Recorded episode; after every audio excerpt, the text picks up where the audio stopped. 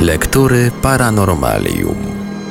Dziś w naszych lekturach zaprezentujemy fragment książki niezwykłej, napisanej przez niezwykłego człowieka. Moje widzenie świata ojca Andrzeja Czesława Klimuszki, polskiego kapłana, franciszkanina, wizjonera, jasnowidza, medium i zielarza. Książkę tę na naszej antenie prezentujemy w odcinkach w całości. Instynkt społeczny. Wielu uczonych poświęciło całe swe życie na badania idealnej społeczności mrówek, pszczół oraz ptaków. Uczeni ci tyle wykryli z życia tych małych stworzonek rzeczy mądrych i pożytecznych, że wiele z tego przydałoby się przyswoić przez ludzkie społeczeństwo. Organizacja, praca, solidarność to podstawowe wartości, na jakich się opiera gromadne życie drobnych zwierzątek. O tych sprawach obszernie opisanych każdy może wiele się dowiedzieć z literatury fachowej. Ja tylko podaję te fragmenty z życia zwierząt, które zaobserwowałem osobiście. Przedstawię jedno wstrząsające w swym realizmie widowisko, jakiego byłem naocznym świadkiem i którego nie da się łatwo zapomnieć. Pod koniec sierpnia na przestronnej łące opodal lasu odbywało się ostatnie zebranie bocianów szykujących się bezpośrednio do odlotu do Afryki. Na znaną im tylko komendę przewodnika cała gromada bocianów, licząca około stu sztuk, ustawiła się w regularne półkole. Ptaki długo stały nieruchomo i coś tam radziły. Po pewnym czasie przewodnik wyprawy zaczął robić przegląd, przesuwając się powoli przed szeregiem swych podopiecznych i każdemu z nich z bliska bacznie się przypatrywał. Wtem się zatrzymał przed jednym bocianem i długo mu się przyglądał. Nagle się zbliżył do niego i wymierzył brutalny dwukrotny cios dziobem w obojczyk nieszczęśnika. Po celnych ciosach skrzydło biednej ofiary losu zwisło i opadło w dół. Teraz przewodnik raz jeszcze oprzedł swe szeregi bocianie, wzbił się w górę, zatoczył koło i skierował się na południe. Całe stado trójkątem za nim. Biedny kaleka, opuszczony, próbował lotu. Niestety, podskoczył tylko kilkakrotnie do góry, wrzasnął przeraźliwie i zrezygnowany pozostał samotny na zagładę na ziemi. Prawo okrutne, ale widocznie dla dobra całości poświęca się jednostkę. Być może, że zostawiony bocian musiał być chory lub tak słaby, że byłby wielką przeszkodą w dalekiej wędrówce stada. Musiał więc pozostać. Tymi samymi prawami rządzą się również pszczoły. Instynkt gospodarczy. Na pustyni Sahara żyją dzikie króliki, które wieczorem wychodząc na żer zrywają tylko po jednym listku z każdej roślinki, aby jej nie osłabiać, bo i tak tych roślinek jest niewiele. Kto nauczył królika tak racjonalnej gospodarki? Instynkt samozachowawczy. Późną jesienią napotkałem w Puszczy Augustowskiej duże mrowisko zamknięte w wysokim kopcu. Musiałem postąpić z nim nieco po barbarzyńsku. Nie dla pustej zabawy, lecz w celach badawczych. Zburzyłem jedną trzecią kopca i w jego wnętrzu znalazłem sporą ilość świeżych, zdrowych jeszcze gąsienic, których już dawno nie było ani na kapuście, ani na liściach innych roślin. Świadczyło to o tym, że mrówki zakonserwowały swymi kwasami gąsienice po to, aby mogły mieć z nich dla siebie zdrowy pokarm przez dłuższy czas. Na drugi dzień kopiec już był całkowicie naprawiony, ku mojemu zadowoleniu. Oprócz mszyc i mrówek, wiele jest takich zwierząt, które swych ofiar przeznaczonych na pokarm w czasie zimy nie zabijają, lecz paraliżują je jadem lub pogrążają w sen. W ten sposób chronią je przed zepsuciem. O celowym, mądrym instynkcie zwierząt można pisać tomy dzieł. Można go podziwiać. Jednakże instynkt, nawet jeśli posiadał go człowiek jaskiniowy, w zestawieniu z intuicją człowieka traci na swej sile i wartości.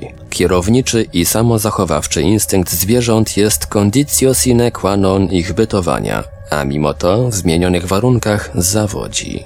Jest on zbyt zdeterminowany, bezkombinacyjny, bezrefleksyjny. Wystarczy na przykład przenieść ul pszczeli o kilka zaledwie metrów od miejsca, gdzie stał dotąd czas dłuższy, a już pszczoły wracające z miodobrania nie trafią do niego. Siadać będą na ziemi tam, skąd ul przeniesiono. Taka nawet drobnostka potrafi zrujnować cały porządek, a nawet byt w królestwie pszczół tak podziwianych pod innymi względami za ich mądre zachowanie się.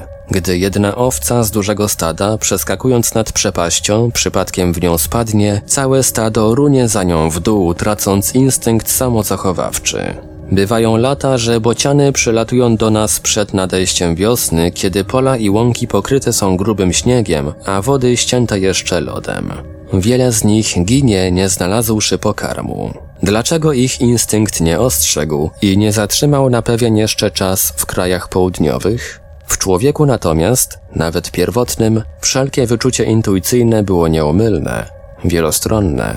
Opierało się na porównywaniu, doświadczeniu, refleksji, kombinacji i rozumnym zastosowaniu praktycznym.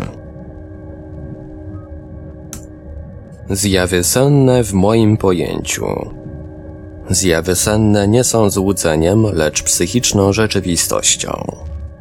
Bogate zjawiska snów są swym charakterem pokrewne zjawiskom parapsychicznym. Sam problem snu musimy rozpatrywać w dwóch aspektach. Sen fizjologiczny i sen psychologiczny łącznie ze snem parapsychologicznym. Czym jest właściwie sen pod względem fizjologicznym? Mimo licznych na ten temat wypowiedzi wielkich uczonych, dokładnie jeszcze nie wiemy.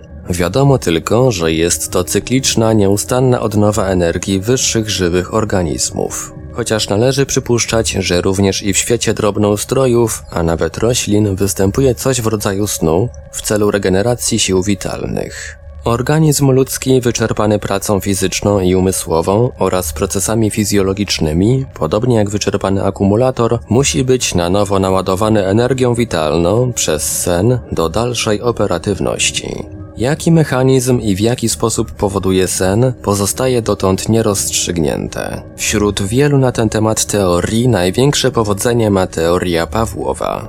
Według niej praca mózgu i wszelkie procesy z nim związane zatrzymują się dla wypoczynku przez hamowanie i zatrzymywanie wszelkich impulsów, zarówno zewnętrznych, jak i wewnętrznych. Wydaje mi się, że właściwsza by była teoria nie hamowania, lecz wyłączania na wzór pracy pojazdów mechanicznych. Tak jak w pojazdach mechanicznych lub w innych maszynach rozłączamy za pomocą sprzęgła siłę napędową motoru od kół, podobnie mechanizm naszego mózgu wyłącza w czasie zmęczenia organizmu automatycznie pracę systemu nerwowego, przez co organizm zapada w stan spoczynku, czyli sen, podczas którego odbywa się regeneracja całego ustroju. Interesuje nas tu jednak nie sen fizjologiczny, lecz głównie zagadnienia zjaw sennych, obrazów, przeżyć, doznań, jakie w nas występują podczas sennego spoczynku. Są one niekiedy tak wyraziste i o tak potężnej sile emocjonalnej, że przewyższają wszelkie przeżycia zachodzące na jawie. Nie wolno nikomu tych zjawisk ignorować, ani ośmieszać banalnym frazesem Aha, wyczytałeś w senniku egipskim znaczenie twojego snu. Każdy, kto z góry odrzuca istnienie danego zjawiska dlatego tylko, że tak ogół chce lub dlatego, że się go nie rozumie, nie wychodzi swym umysłem poza ciasne swoje podwórko. Dziś wielcy naukowcy, którzy usiłują poznać istotę ludzką dogłębnie, badają nawet daktyloskopię i układ dłoni ludzkiej, bo przecież to musi mieć także swoje znaczenie i powiązanie z odrębną indywidualnością każdego człowieka. A zjawy senne muszą mieć jeszcze głębsze powiązanie z naszą psychiką i z jej reakcjami. Świat starożytny przypisywał wielkie znaczenie treści zjaw sennych, a ich interpretację brał często za dyrektywy postępowania w sprawach życiowych. Ówcześni władcy niejednokrotnie kierowali się zarówno w sprawach osobistych, jak i państwowych wskazaniami wykładaczy snów i wróżbitów. Dlatego królowie trzymali na swych dworach prócz astrologów również tłumaczy znaczenia symbolów zjaw sennych. W najpopularniejszej księdze świata, zwanej Biblią, spotykamy liczne opowiadania o opatrznościowych mężach, którzy dokonali wielkich czynów w dziedzinie społecznej, politycznej i religijnej pod wpływem przestróg i nakazów odebranych we śnie. Józef Egipski dzięki trafnej interpretacji snu faraona o siedmiu krowach chudych i tyluż tłustych uchronił Egipt od klęski głodowej, a sobie zapewnił wysokie stanowisko. Drugi Józef z Nazaretu, dzięki nakazowi otrzymanemu we śnie, ratuje przed zemstą Heroda dziecię betlejemskie. Prorok Daniel ratuje swe życie dzięki trafnemu wyjaśnieniu snu królewskiego. Nie każdy chce wierzyć w opowiadania biblijne, ale każdy musi uznać, że one faktycznie zrodziły potężne siły twórcze, dzięki którym powstały w ciągu wielu stuleci najwspanialsze i najliczniejsze arcydzieła sztuki sakralnej. Jakie stanowisko wobec zagadnień zjaw sennych zajmuje nauka współczesna? Niewiele rozpraw zostało ex professo na ten temat napisanych. Są liczne fragmenty dotyczące zagadnienia snu, ale w sensie snu fizjologicznego. O zjawach sennych napotyka się zaledwie małe wzmianki. A przecież zjawy senne stanowią integralną część psychologii i naszej osobowości. Karol Dubrel w swym dziele pod tytułem Filozofia mistyki posuwa się aż do twierdzenia.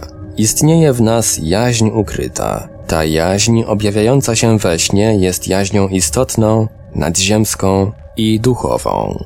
Nie zamierzam wcale uciekać się do pojęć metafizycznych ani mistycznych. Chcę jedynie wyjaśnić swój punkt widzenia na zagadnienie marzeń, widzeń i przeżyć w snach na podstawie przesłanek czysto rozumowych oraz własnych doświadczeń.